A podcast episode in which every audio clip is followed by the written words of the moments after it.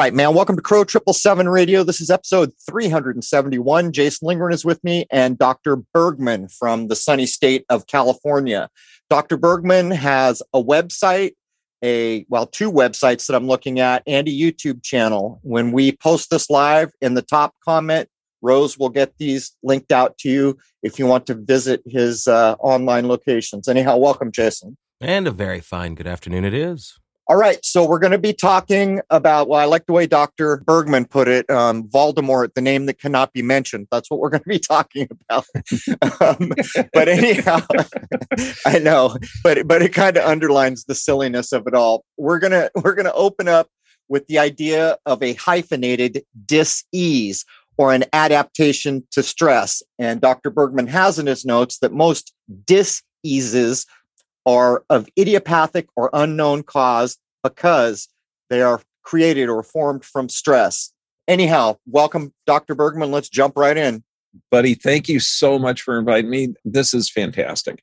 We've got to get this information out there because people actually think that like high blood pressure, high cholesterol, type 2 diabetes, inflammatory, those aren't diseases. Those are all adaptations. Because when you get that, uh, you know, the medical gods, the medical deities, saying, yes, you have this, you know, it's really, but we don't know what it's from. you, you, you wouldn't have a car mechanic work on your car if he didn't know what the heck was wrong with it. yeah. I, I mean, case in point, right? But let's, let's clue some people. Well, first of all, we've heard this before, but why are you hyphenating disease? Hint, hint, hint. And uh, what does idiopathic mean? Idiopathic is uh, kind of think root word idiot. It means the cause is unknown. And so that's when you get the religion of medicine, because that's exactly what it is. It's a belief system, it's not an actual fact. So any therapy that doesn't address the underlying mm-hmm. cause, that's only designed to treat the symptoms, uh, is disastrous results for humans. So, so basically, if I followed the few words we put down here, a thing like high blood pressure could actually be better described as a symptom, maybe. Yeah, and that's that's how I've got to walk people through it and it, because they're convinced by the religion of medicine where somebody comes in you know the, the high priest he looks at the blood test and you know pronounces yes you have high blood pressure. And and i'll talk to people and i'll say look would do you want to check your blood pressure when you're bike riding uh, or when you're when you're jogging or things like that? And they'll say oh no no it'll go up oh so what you're telling me is that blood pressure will go up and down depending on the need. And and they'll say yes okay so how could it just be high? Blood has has a job. It has to be efficient. It carries oxygen. It balances out pH. It it's uh, vital to the immune system. Whoops, uh, to to your your defense. Yeah, immune systems. It's not. Um, it's vital to your adaptation to the environment. How's that? That would be better because there because let's just qualify it. I know everyone's listening. Uh, we all recognize that there is no system we can identify called the immune system but we're kind of stuck with english and bad habits at the moment. Yes yes. Sorry about that. No worries. Uh, yeah. And i and i i use a couple of quotes from some uh, professors of immunology and we can't say that because that's a course. And they say they don't know how it works okay because there's no way to measure it to quantify it. And what i'll, I'll say when i'm talking about say the common cold um, not the voldemort virus okay but any type of pathogen or uh, response to the environmental stimuli. Oh my god that was so politically correct. Um, you know like a fever or swelling or mucus production or coughing. You know if you ever want to clear out an elevator strike start coughing in 2021 oh my. okay, look, you know, I got a sick sense of humor. So so if you if you look at those responses as a fever is your first thing. I mean, pathogens die at higher temperatures. This is the body's response to those pathogens and that is is in every organ in every tissue and I mean virtually every cell. Your body has a resistance or an adaptation it's like 45% of your DNA is viral. Okay. And that's, it's from other origins. So, so we're designed to live here and to process these pathogens. And if you're, um, in a physically, chemically, or emotionally stressed state, your adaptation won't be healthy. It won't be a good response. That's why we say the cure for the common cold is actually the common cold. You got to go through, you got to develop histamines, you got to develop um, mucus production, you've got to develop a fever. And if you go through those processes, you have a recognition of that pathogen for future exposures. So I've got a crazy proposal here. If there were some quote unquote dreaded disease affecting all of humanity the world over, would it make sense to just let people get it and then let them get over it? Um, it, that that would be like common sense. Uh, and you, you know, if you look at like, let's look at back way back in history. Okay, uh, before the um, measles vaccine was invented, there were about 4 million cases of measles in the US every year, and about 400 people died. So if you're using your logic, which I totally agree with, okay, wouldn't you look at those 400 people and say, wow, what was going on with them? Were they, did the nutrient deficiencies? Did they have uh, secondary comorbid conditions? You know, or would you just want to shoot every 4 million persons there or you know the, i think 15 million kids um, with that shot whereas when i was raised we had chickenpox and measles parties where you would go over there and it's like oh my gosh let's go in. You know you'll have red dots for a little bit you'll be sick for a little bit and you got lifetime immunity. I i mean literally my my sisters told me i gave that i was passed around the neighborhood when i had chickenpox when i was like five. I, I was too. That was that used to be a common thing um, because the children that hadn't had it needed to get it so they could get over it. People have no idea, but let's let's just do our due diligence so that I don't have to waste my time in the comments section. Do we agree that viruses don't exist as described? So if the word viral or something comes into this conversation, we can set the controversy aside. First off, do we agree? Absolutely. Secondarily, Absolutely. can can well, I, I've actually made Crow's second law to try to address this problem with theories the religion of scientism has had. Can we agree that germ theory is unprovable? That's what they call it a theory. Just to be clear, if this has gotten so bad that I sat down the other day and I created my second law. My first had to do with everyone wanted to see UFOs all the time. This one is my law of theory. Any theory that remains unproven for years is a speculation of diminishing value and will therefore tend to be applied as propaganda in support of scientism. How's that for a mouthful? I like that. Oh my God. You, you got you're a master of political correctness. oh, let me let, let, me get let me get into my UFO one. when I was trying to convince people that grays were not anally probing, I had to come up with my law of high definition. But anyhow, let's not let's not leave the the, the path here. So I want to try to draw a line uh, we've had a lot of people on that will make the statement all disease starts with inflammation, but you're kind of saying the same thing in a different way. You're saying stress. So, where you're putting stress, could we almost imply inflammation as part of stress? Well, kind of inflammation's a healing process of the body. So, you have to have some kind of tissue uh, damage to release the histamines to allow inflammation to occur. So, you know, anytime you scratch yourself or cut yourself or strain yourself, tissue could be broken or damaged, and then that releases histamines, and that's part of the inflammation cascade.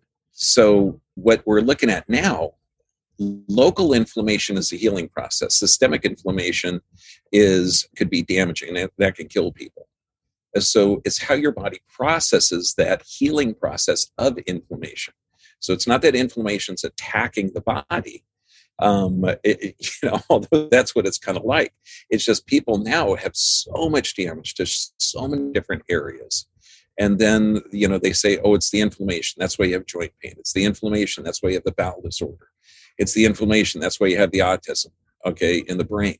Uh, no, there has to be tissue damage first. And, and when you're talking about viruses, um, a few years ago, Stefan Lanka, I mean, literally offered a hundred thousand euro reward for anyone that could prove that measles exists and then prove that measles causes measles. And the Koch Institute, I mean, this would for the German Supreme Court, they couldn't prove it. but you still have those dyed in the wools that, oh, yeah, germs cause disease. Get me the Purell. This is the theory problem all over again. The there theory. used to be a time in our world when intelligent men and women looked for proofs that could be demonstrated over and over, like when we got our laws of thermodynamics. That's a good example. But then uh, we get the Big Bang Theory, which violates those laws. And the Big Bang Theory is what's written in every textbook, as far as I know. And this is one of the big problems. But this this is a good segue into the idea of the difference between medication and solutions. And I'm hoping as we get into solutions, we might drop a couple golden nuggets like Gerson or hydrogen, these types of things.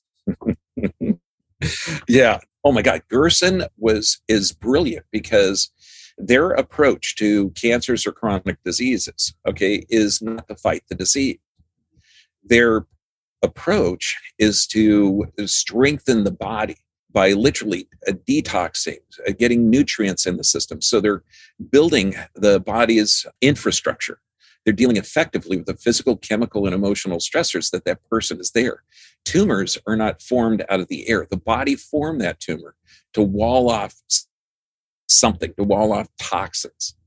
And, and that's why I, they go in to strengthen the body's processes. Like they'll do carrot juice or enzymes or you know anything to the soluble fibers. The carrot juice turns into beta carotene, which strengthens the lungs, and the lungs are one of the best blood filters. You know, it's it's literally a way to detox the system. I mean, they do everything to strengthen the body's natural processes on on how to deal with pathogens or toxins, and that makes sense well, an, an actual strengthening of immunity, which is still a bit of a misnomer. But I don't know if you've heard this, Dr. Bergman, but there was one juicer that started it all that was Gerson approved called Norwalk. Mm-hmm. Pure got redesigned. Um, it made it a little easier to purchase. I think the price was a little better. Did you hear that after 87 years, uh, Voldemortius ridiculousness uh, put put Norwalk out of business? So Norwalk juicers are no more after 87 years. The only Gerson approved juicer left is Pure, as far as I know. You're kidding. I didn't know that. When, when did that happen? I got a note because I had, I could never afford a Norwalk back in the day. So I got one from like the 50s. It weighed like 75 pounds. And somehow I'd gotten into their system because I, I guess I got parts or something. But one day I'm sitting here and I got, oh no, that's not right. Pure. Because I bought a Pure juicer in the last few years. Pure announced their regret that uh, their competitor Norwalk had gone out of business. 87 years. And uh, so Pure's announcing what everyone is. So I'm looking at telescopes. The price of telescopes just went up something like 15 to 30%. The pure juicer. The reason is is because all the supply chains are breaking and all the cost of materials has gone up. But of course, a year of sitting in your closet twiddling your thumbs uh, took the Nor- Norwalk juicers out of business and they and of course the price was about to go up and they were already on the rails God, it's incredible. I mean, when you're in a stress state and people with those disease processes are extremely stressed, your body gets in this sympathetic dominant state. And we've got an autonomic nervous system that governs all of how you process nutrients. One part keeps you alive under stress, and that's the sympathetic or fight or flight. The other part, rest, digest, and repair, is the parasympathetic nervous system.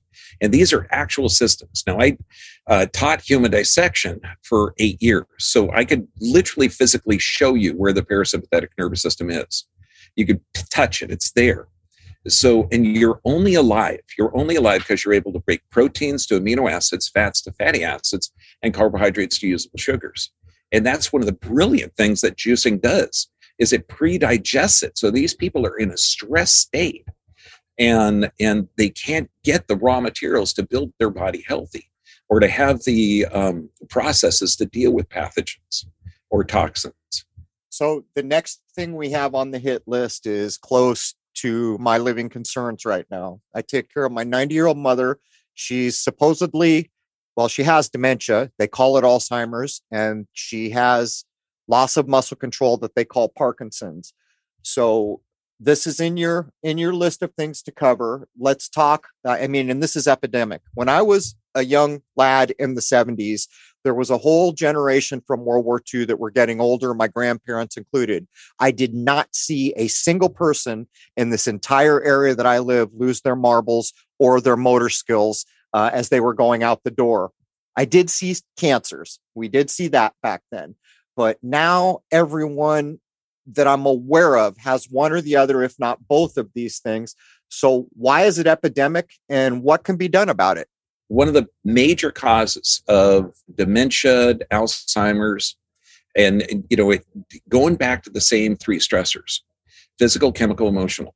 When, as you age, your blood pressure has to increase because you have elastic tissue in the arteries. And you know how blood pressure is measured systolic is the first number, diastolic is the second number. And and as you age, naturally the systolic gets higher. It has to. And this is adapting because as you age, your digestive processes get a little bit less. It's hard to get the amino acids from the foods. You masticate food or chew it up a little bit less. You know, you're you don't have the right raw materials and that's why some people wrinkle um, because they're not getting the raw materials to build healthy skin or to build that collagen now if you go to the medical system now they're going to say oh my god you've got high blood pressure. So they reduce the oxygen. And this the way i explain it to patients is you're taking a drug that lowers your blood pressure. And this does this help oxygen to the brain or does it slow it down? And so, because you got to, they're they're practicing the religion of medicine. And before they came out with a chemical to alter cholesterol, knowing that cholesterol is the precursor of just about every hormone you make. Every glucocorticosteroid, mineralocorticosteroid, and sex hormones made out of cholesterol. 50% of your overall weight of your brain is cholesterol. Before they came out with a drug a normal female cholesterols, if they were over 50, were 250 to 350. Those were normal because they knew that that's that was necessary to rebuild a healthy body. And then you're looking at the rampant over medication. The average person over 60 has taken 12 different prescriptions. And those prescriptions don't help metabolic process. They don't help your breaking down of nutrients or rebuilding of cells. So we have a chemical assault, and then you get the chemical assault of the food. And I'll, I'll tell, you know, the standard patient, I'll say, look at your great grandparents, okay? They lived over 100 and were healthy, you know, or lived to over 90 and were healthy. And they'll say, yeah, yeah, yeah, but they ate nothing but organic, whole food, seasonal. They were obsessive about it. And then they'll laugh and they'll say, yeah, well, that's the only kind of food available. So now we've got toxins in the food that destroy your gut flora. I mean, if you're eating standard white bread um, or standard bread products, it's been sprayed with this herbicide called glyphosate, and that's a mineral chelator and a natural antibiotic. So it destroys your gut flora. And that's where 80% of your adaptive capability to pathogens in the environment. Okay, so I just said the immune system without saying the immune system. If you know what I mean. well, well, I was going to ask you since you cut so many bottom bodies open, where is the immune system? But I guess the, the whole body is that. The whole body is that. And that's why you got to look at the whole thing. They call it holistic, but it's just common sense. So you look at Parkinson's, look at look at the shaking. That shaking is generating a stimulus up to the brain. Okay, and any kind you anytime you move a joint, okay, and each joint has these little sensors on it, the called mechanoreceptors.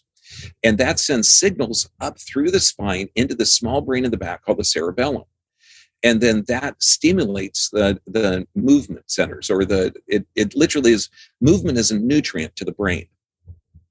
And so one of the ways that we, you know, help Parkinson's patients is to do symmetrical movement. You treat it like it's a stroke. And everyone's heard of people that have had a stroke or part of their brain, you know, got damaged or had low oxygen and they lose speech or they lose motor control, but then they can gain it back because the brain has the ability called neuroplasticity to you get the right stimulus up to that brain bam you know the brain will start to generate new neurons or new neuronal connections. Think about the 50 billion chinese doing tai chi on the tail of what you just said. Absolutely. Movement every joint every day gets that stimulus. And we have a society that is is severely movement uh, de- deficient and movement is a nutrient and then if you have something that's wiping out your digestive process because without you know just looking at glyphosates you know or the the herbicide if you know that you without minerals you can't utilize vitamins. And and you need acid in the stomach to absorb minerals. And how many people are taking an antacid or nexium even though we know that that causes cardiovascular damage okay? So you get this drugged sick population with nutrient deficiency then you're going to have your brain, which is super hungry. I, I, mean, this thing burns, it's, it's about two to three pounds and it burns 30% of your body's calories, you know, 90% of the body's oxygen. I mean, this little brain is so hungry. So if you're nutrient deficient, movement deficient, and toxified, that brain's going to show up and you're going to have, you know, poor um, responses. And, and this is, how we deal with patients with dementia and Parkinson's and Alzheimer's.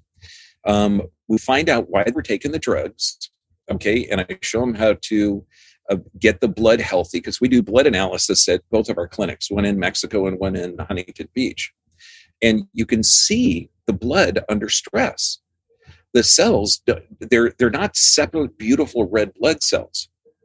100% of these people, they have a clumping together an aggregation of the blood cells, so it can't hold oxygen. So that's going to be one problem. Then we're going to see these cells called target cells, which is mineral deficiencies or hemoglobin deficiencies. But it's really all the minerals because you need, I mean, at least 125 different minerals. Uh, and if you're stress state, you produce less stomach acid, so you can't get them. So even if you're taking a mineral supplement, you're not able to get the absorption. So these people are nutrient deficient, they're poisoned because they're going to a medical system that isn't aware that blood pressure literally goes up as we age naturally. They're not they're not asking these people how's your sleep pattern. So their sleep patterns are horrible. They're getting up multiple times during the night.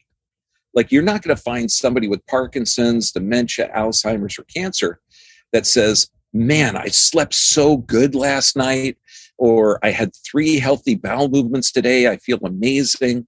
You know, no, these people are in the greatest stress and they're presenting, they're adapting as best as they can. Uh, but unless somebody addresses the underlying issues, it progresses. And that's what we're seeing a sick, drugged, um, nutrient deficient uh, population. And that's the end result.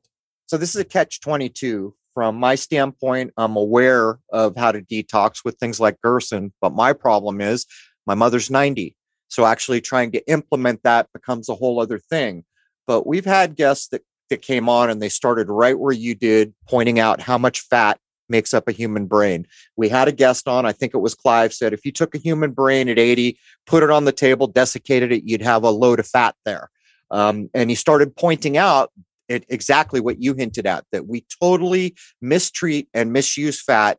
One of the things I did to try to help my mother, and I did see improvement, was to introduce um, organic pure coconut butter and things like that into tea and other things. But what else? I mean for for someone who's at an age which a lot of these people are where doing coffee enemas or other things trying to detox them is not going to be that doable what would be some of the treatments that you think have promise right now for Alzheimer's and or Parkinson's? Number one is uh, nasal diaphragmatic breathing. Okay, and and this is uh, universally not not practiced. Now, when you breathe in through the nose, your your body creates nitric oxide, and that opens up the blood vessels or vasodilates, and it it literally helps uh, bronchodilate, so it opens up the lung tissue, now, when you breathe, and you could look at, at anybody, just say, hey, take a deep breath.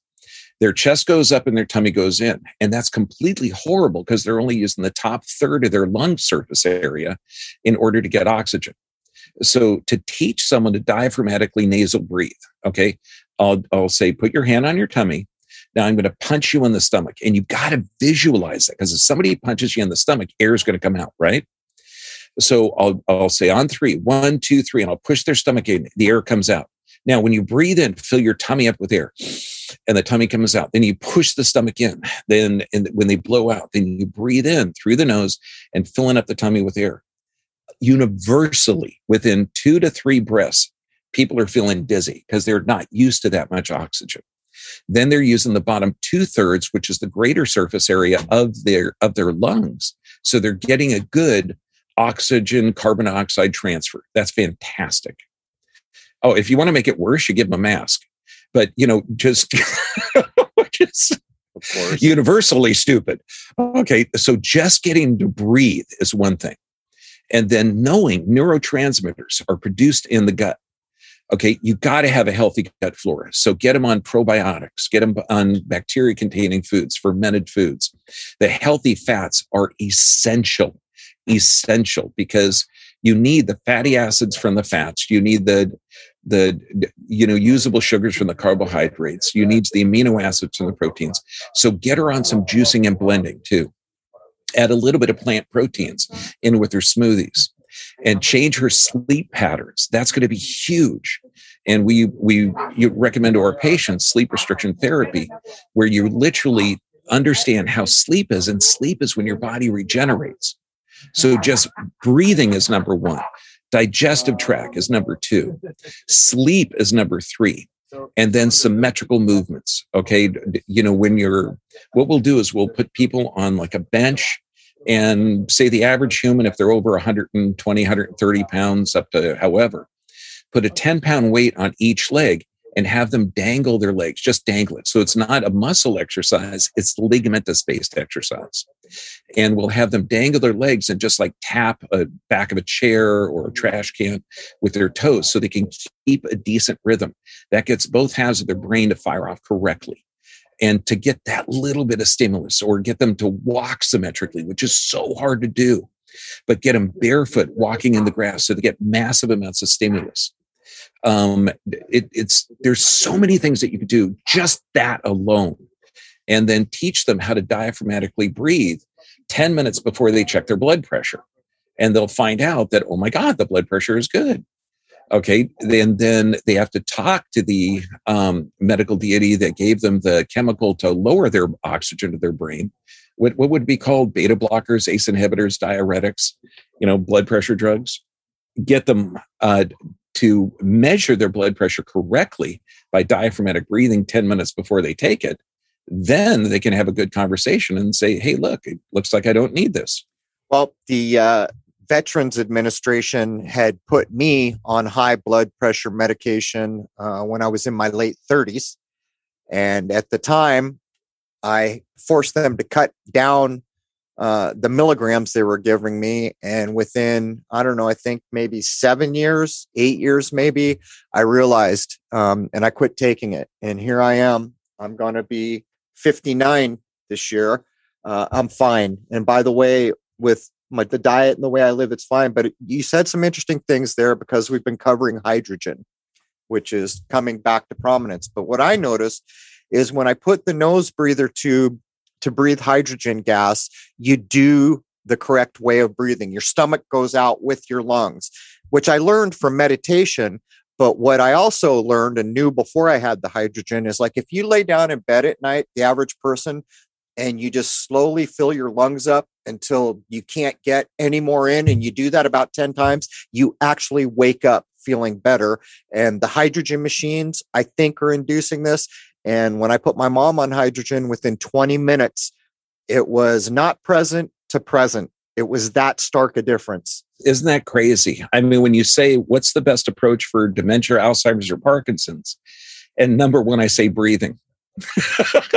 you know, it's the it's the subtle truth. We're just we're so gross. You know, everything in our culture is gross, in your face, um, loud, big, bombastic, um, and it's these subtle things. You know, we still watch TV where all the old Chinese folk are out in the park doing tai chi, and we laugh at that. But it's the real deal, isn't it? It's the real deal. Movement every day. When you when you there's a book called The Blue Zones where people around the world consistently live healthy over 100. They don't join a gym, but they always move every day they do eat seasonal organic. I mean, the, the pattern's there. We just got to follow it. And they're they're not taking massive amounts of medications to alter their adaptations or to alter their stress level. They're moving every day. They're sleeping every day. Hell, 20% of them still smoke. You know, I'm not saying smoking it will make it live over 100, but you know, it's they're able to deal with that toxic assault as long as they have healthy movement, healthy food, healthy nutrients, healthy sleep.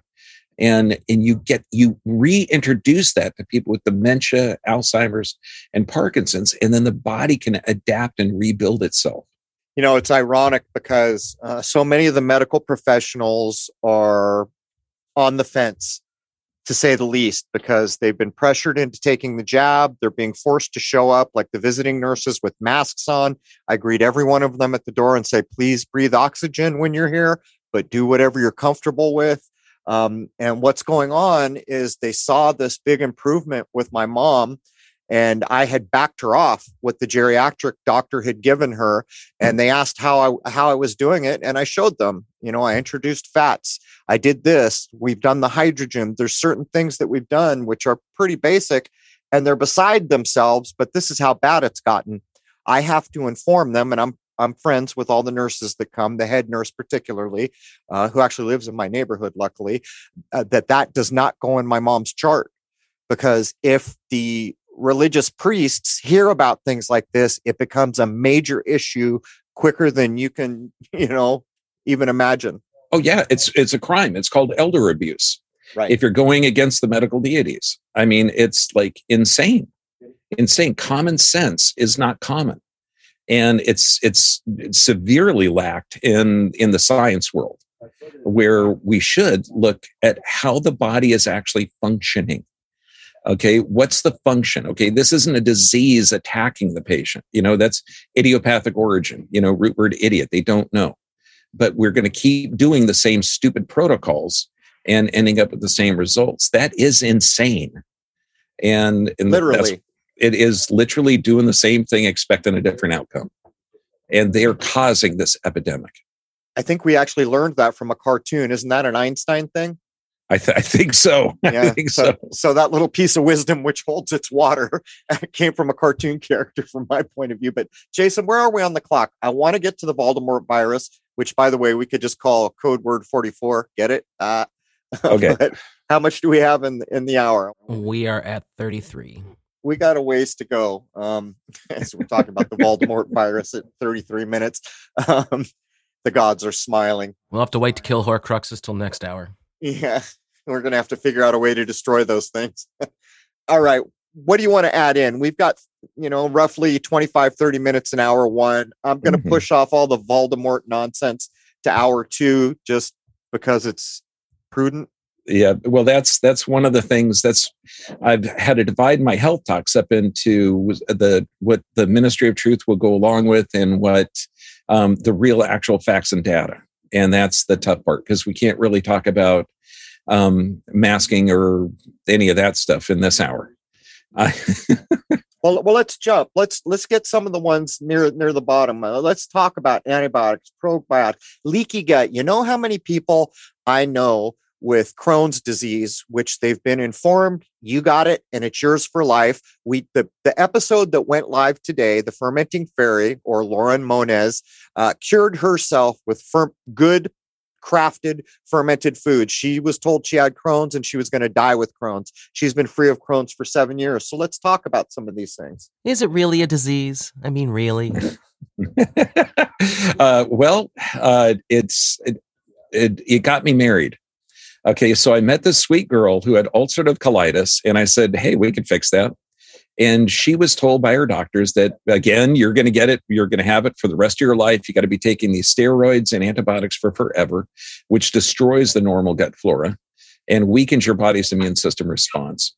Uh, so when we look at the digestive tract, we have an autonomic nervous system. One part keeps you alive under stress, that's sympathetic and that's triggered by physical, chemical, and emotional stress. That instantly decreases blood supply to the gut, and that decreases gastric motility. That's one thing. So stress is decreasing the, the gastrointestinal tract, nerve supply, and blood supply. The blood literally goes from the digestive tract to the arms and legs so you can run away from danger. And the problem is the chronic stress that we're under decreases how your body can regenerate itself. And this is the, the digestive tract. You got to take in nutrients, break those nutrients down, assimilate the nutrients, and rebuild your body. You're a tissue producing machine. And anything that negatively affects digestion is going to negatively affect how you adapt to this planet. And so the reason we're seeing such a massive rise in inflammatory bowel disorders, because if you have one person says, well, Crohn's is totally different than ulcerative colitis. No, it's just different areas of the intestinal tract affected. But it's, you don't decrease inflammation. I'll tell people, look, put a, put a hot water bottle wrapped in a wet towel over your tummy. We want to increase inflammation. We can see a leaky gut which is called by the, the medical establishment increased intestinal permeability. and they, yeah, I know. Leaky gut doesn't exist, but the intestinal tract will, you know, leaches out. And, and if you look at it, Aboriginal cultures had 30,000 different um, types of bacteria, funguses, yeast, parasites in their gut, in their intestinal tract. We're living in a hyper clean environment where the food is processed and metabolic and digestive enzymes are taken out of it so it can have a longer shelf life, which means if you're not getting enzymes in the food from whole food, organic, naturally produced, mineral rich foods, um, you, you're going to be damaged. So let's say you're just eating non organic bread. That's going to decrease the gut flora. If you're taking any kind of medications, any kind of medications, and I'm talking Advil, Motrin, Aleve, the over the counter stuff that decreases the gut flora. And the gut flora is where neurotransmitters are produced, vitamins are produced, everything. But that allows molds and funguses and yeast, and yeast develop these hyphae that bore holes in the intestinal tract. So then you get undigested um, proteins. And when a protein hits the bloodstream that's not tempered by digestion, the immune system, uh, the, the, the body's response to that, to see an, an undigested protein floating around in the bloodstream, is to mount antibodies towards it. And if you're taking gluten and dairy, those antibodies can negatively affect the thyroid. And just like you have an autonomic nervous system, one part keeps you alive under stress, the other part regenerates tissue. Your thyroid and adrenal glands work in harmony as well. So when you're in a stressed inflammatory state, the adrenal glands are going to produce cortisol, which is a fantastic anti-inflammatory. Okay, but it's also going to suppress thyroid function. So that's where you get Hashimoto's. Um, Hashimoto's is not hyper, it's not hypo, it's both.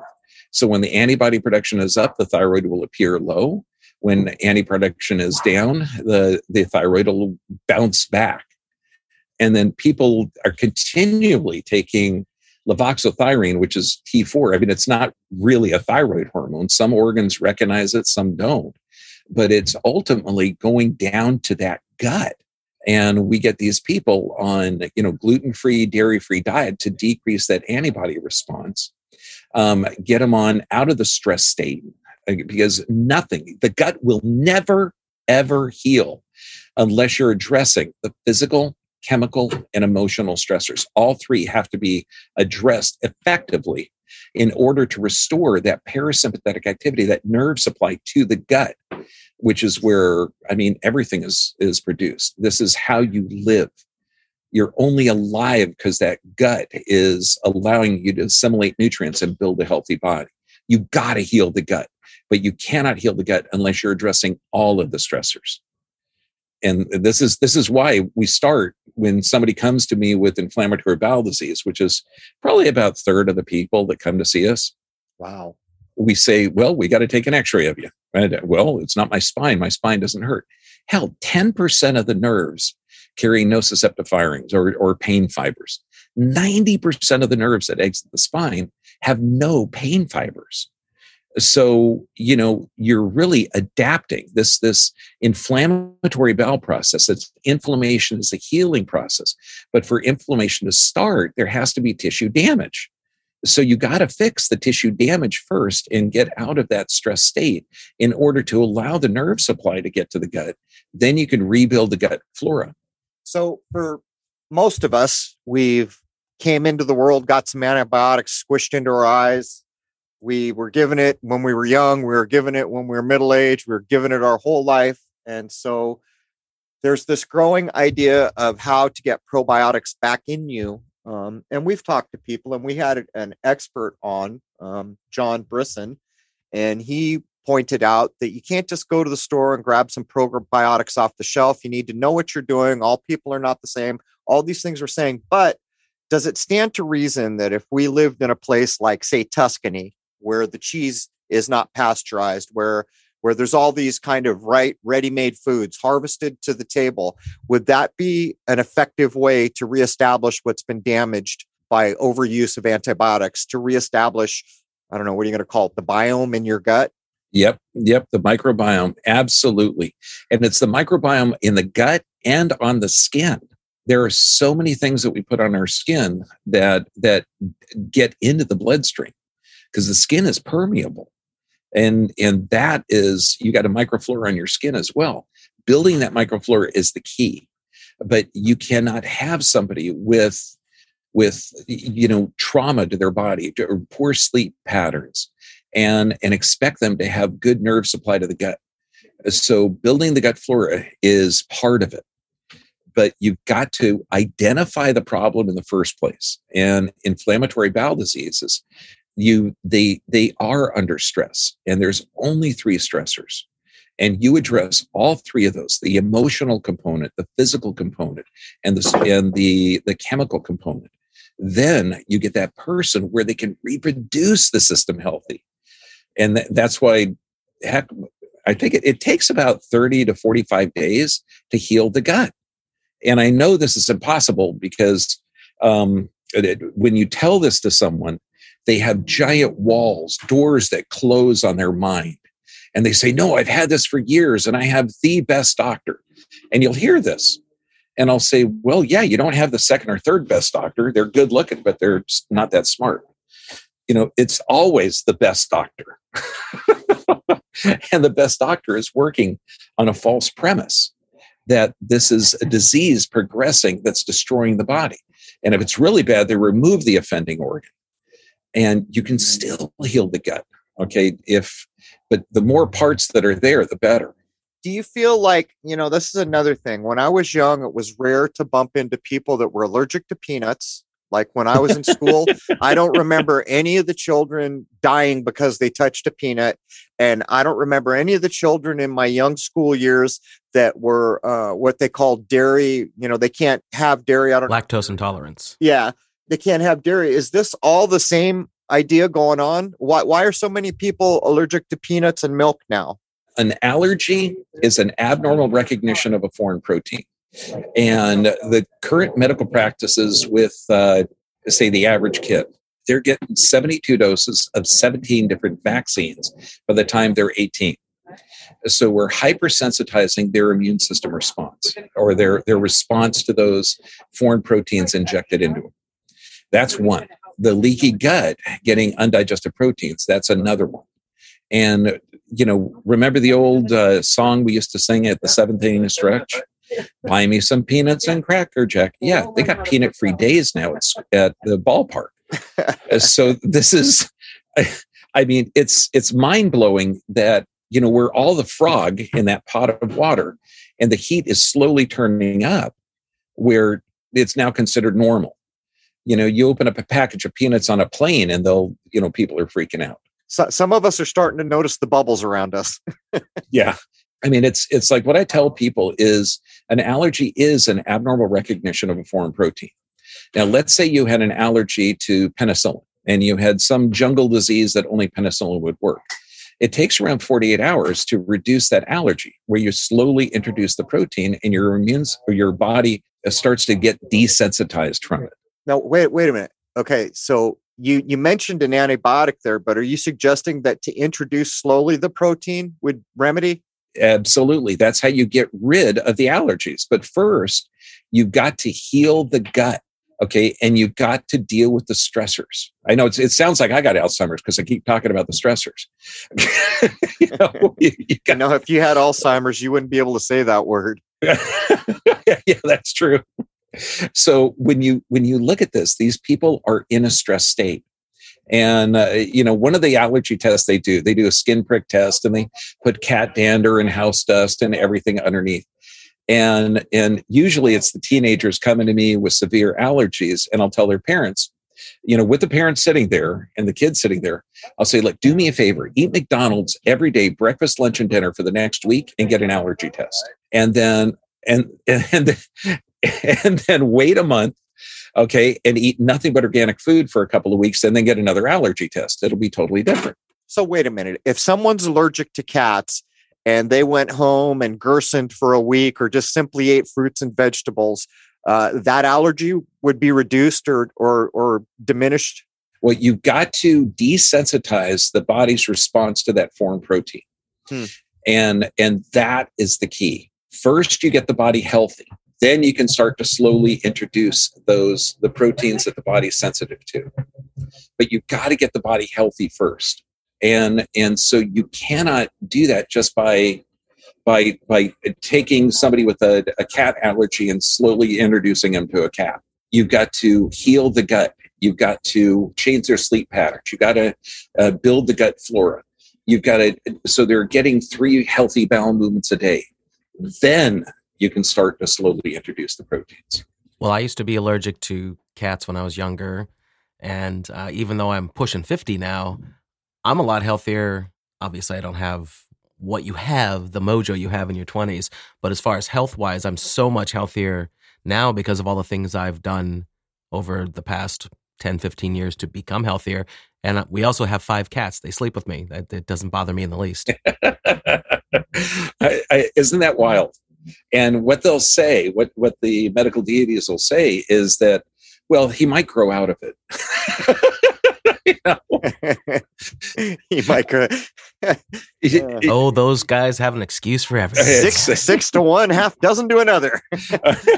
Let's play three card Monty. Yeah, because uh, the way the system is, the system is laid out for stupid. I mean, you have the gastroenterologist who is the expert in diseases of the intestinal tract who doesn't talk to the neurologist to find out if they're in a sympathetic dominant state. Nobody is going to talk to the the uh, endocrinologist to see if they're producing a shitload of cortisol, which decreases um, blood supply and nerve supply to the gut in response to that. So there's so many things that that are disjointed and dysfunctional in the system. This is why 60% of adults have a chronic illness or disease. 54% of our children have a chronic illness or disease because nobody's addressing the underlying cause.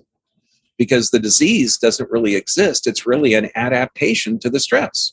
In my lifetime, chiropractic in the medical industry went from a bad word to oh we'll tolerate these guys to okay they can do what they want but they're not real doctors to well maybe some insurance will cover them to where we are today do you feel like that kind of Rockefeller medicine shunning was due to how much holistic method had been held on by the people in chiropractic? Oh, absolutely. It was a group of prostitutes in the 70s that said, okay, we won't be treating uh, autonomic disorders. We will we won't be doctors of the nervous system like chiropractors traditionally have been. We're we're allowing the body. We don't fix people, we remove the interference or the adaptation, and then the body can heal itself. But they said, okay, look, if you guys just just treat back pain, neck pain, okay, you can you can suck from the tit of the insurance god, okay, and and that destroyed the profession. This is why 86% of the chiropractic colleges aren't teaching chiropractic anymore. I mean, the philosophy instructor that I had when I was in school, his great grandmother, or no, grandmother, he was he was in his 80s was Lillian Ashworth, and she had the sugar disease back in the early 1900s. Diabetes, you mean? Yeah, that's before it was called diabetes. Right. Just so, trying to clarify, trying to keep I, up. I, I, I know, and and they were going to cut her legs off because she didn't have good blood flow to it. And she says, "Well, what happens when my legs get cut off?" They said, "Well, you're going to die eventually." She said, "Heck with that! I'm going to die with my legs on." And this is her grandson talking to our class and she ended up taking a two day buggy ride over to a chiropractor. And the chiropractor says, Well, your pancreas is re- responsible for blood sugar. We're going to adjust you. And sure enough, within a couple of weeks, blood supply returned to her legs. After a month, she was no longer had the disease. And she was so excited about not dying that she became one of the first women chiropractors. And so, chiropractic traditionally has been run by people who have had chronic illness, chronic diseases, And by uh, getting, dealing effectively with the stress and allowing the body to heal itself, to, to literally rebuild itself, the disease, or which is really an adaptation, would go away. And now it's just back pain, neck pain stuff. Uh, so it's not being taught in the schools. That's one of the reasons that that we have such a big education process in our in our both of our clinics but we have to teach people that their body is healthy naturally it is designed by god it is more energy than matter and people all of a sudden they say oh that can't be true. That can't be true. This runs in my family. Okay good. Did your great grandparents have it? No. You know? Common sense brothers is not common. So as we close out hour one and we get over to the main event, which is basically the Voldemort virus vaccine, that's three V's. That's a lot of V's.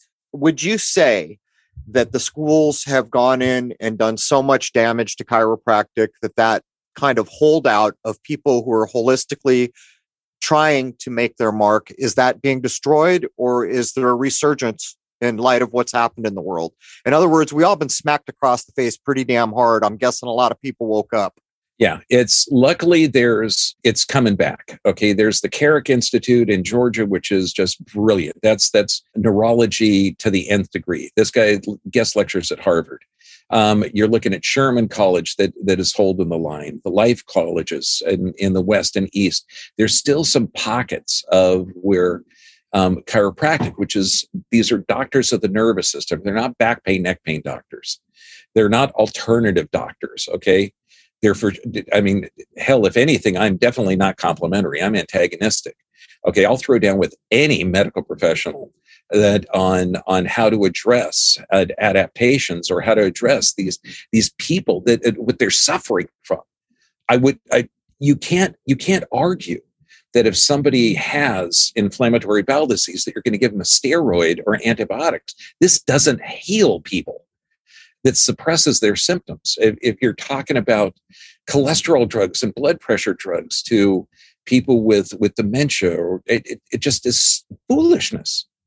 Okay, there's no data to back it up. It, like going into the next hour, we're going to talk about the in, insanity that they're not doing anything that helps the body break down nutrients, build a healthy body, and deal effectively with the adaptations that they call diseases. All right. I'm going to wrap up hour one. Uh, Dr. Bergman, we're in hour one. Do you want to give out contact? If you do that in hour one, it is possible you will be overwhelmed, less so in hour two. Oh, it absolutely. We have the YouTube site, which is John B. Chiro, J O H N, B like boy, C H I R O. Uh, we've been shadow banned. We've been uh, had a bunch of our videos deleted. Um, so we're supposed to have 700 and I don't know, 25 something thousand subscribers. And, and the the censorship is in full force. We have a private site, the DRB VIP site, and that one that costs two dollars and ninety seven cents a month. And that one we put um, the information that would not be approved by the Ministry of Truth. And we have a clinic in Huntington Beach, California, and a clinic in Tijuana, Mexico. And in Mexico, we can do a lot of detoxing IVs, nutrient IVs, and we can do things down there that we can't do in America. So um, give us a call. Uh, we also have a site, drjohnbergman.com, D-R-J-O-H-N, B-E-R-G-M-A-N.com, and uh, just get get a hold of us. You know, we've got a couple thousand videos, I think, now. Is the situation between Mexico and the United States something that can be discussed? In this area, yeah. We've had a clinic going down there for, I think, about three years now. Did Gerson show you the way? they were a leader, honest to God. That I, I spoke at the Cancer Control Conference a few years ago with Charlotte Gerson on the same stage. And she is just, oh my God, she was just a light, a brilliant. Yep. She's like an angel. Oh, God, yeah and the the cancer uh, clinics in Mexico have been um, curing cancer and chronic diseases for decades and doing things that are not approved in America, which is foolishness. If you got something that's effective in reversing the disease disease process, by God, they should be able to use it. But carrots and apples are dangerous and everyone knows it. If you give people juice from things like that, it could kill them. Do you know what happens if you put those together? What if some lettuce gets in there? Yeah, changing a diet can't be that big of a deal because my doctor didn't tell me. Wait, wait, wait. Nutrition? What? I, I actually heard the story straight from Charlotte down on, I think it's Second Street in San Diego. I don't know if I remember somewhere where we went and first met her about how they just came down like a ton of bricks within, I think it was three months of her father, Max Gerson, announcing that he could cure many cancers. Oh my God. If you ever get a chance to read Max Gerson's original writings, Yep. he was hired by the Nazis to look at the nutrient requirements of a foot soldier, a mechanized soldier, a foot soldier in the desert, a foot soldier in the mountains. And his his detailed nutrient requirements were, I mean, brilliant. And it's literally what your body requires in which environment. And he translated that into the adaptive process that we know has disease and and it, it works.